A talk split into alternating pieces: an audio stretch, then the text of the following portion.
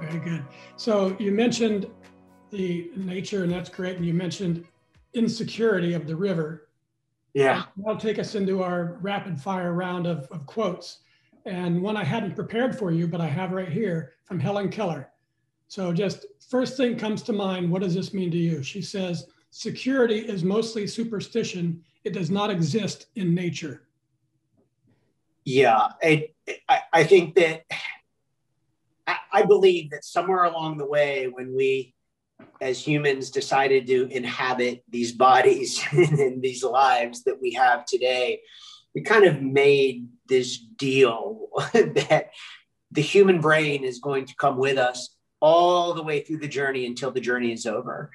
And I think as long as we have this human brain, like there's going to, I think the deal is, is that it's going to tell you like it wants safety and security. And then it's like there's this other sense of energy that we try to get in touch with as we get older that just says that we can chase that, we can desire that, we can want it, but it's not. It's, just, it's not. You're not. You can't. You can't. How can you? I mean, we. How can we live in the the year that we just lived and possibly think that um, that there's that there's like a true sense of safety? And I think that it once you sort of begin to make peace with that, doesn't mean that we aren't going to feel discomfort and pain along the way, but there can be an immense freedom that really goes goes along with that Helen Keller quote. You said it great. That's the 15 inches out of your yes. head, your heart. Yeah. Yeah, well, you said it pretty well too with the 15 inches. It's a great, it's a great way of framing it. So I'm working on my pronunciation from Heraclitus. Heraclitus, I think it is. no man ever steps into the same river twice, for it's not the same river, and he's not the same man. Yeah, I I I, I am familiar with this one as well, and and and I love that. I think that um, let's just sort of focus on the water part of that. You know, is that the reality is is that the water is always going by and the water is always changing. And um, I think one of the things that's showing up at the same river every day is that you don't go to see something familiar, you go to see what's different.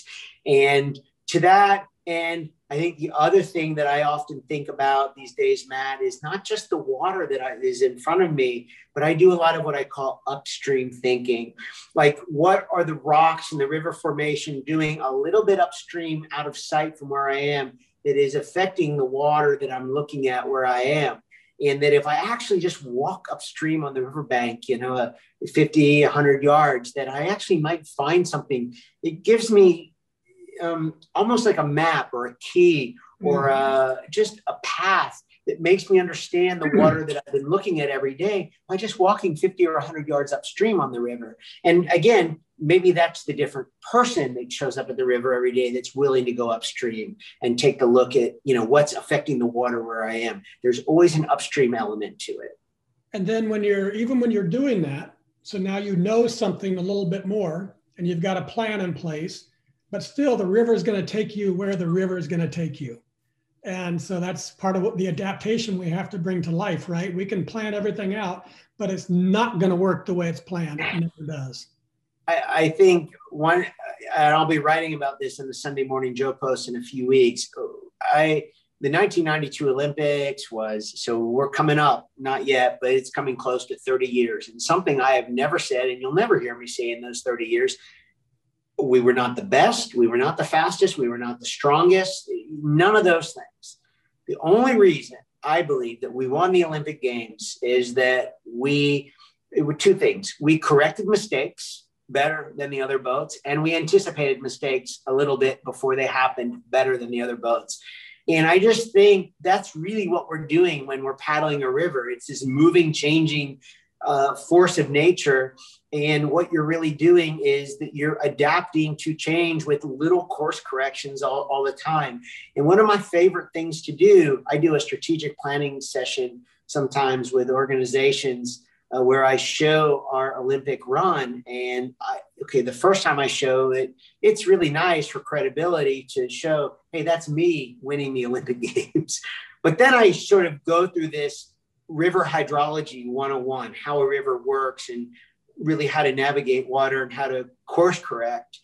So this was like a breakout session on course correction. Then we watched the Olympic run a second time. And this is where it gets really interesting. I tell the group, you're complete strangers to whitewater canoeing, but show me the five mistakes mm. made on this run. And they do this. And I said, you probably don't remember that this is the same run that won the Olympic Games. And you just found, you've never seen the sport before, and you just found five mistakes. And the only reason that we're standing here having this conversation today is because we we corrected those mistakes well.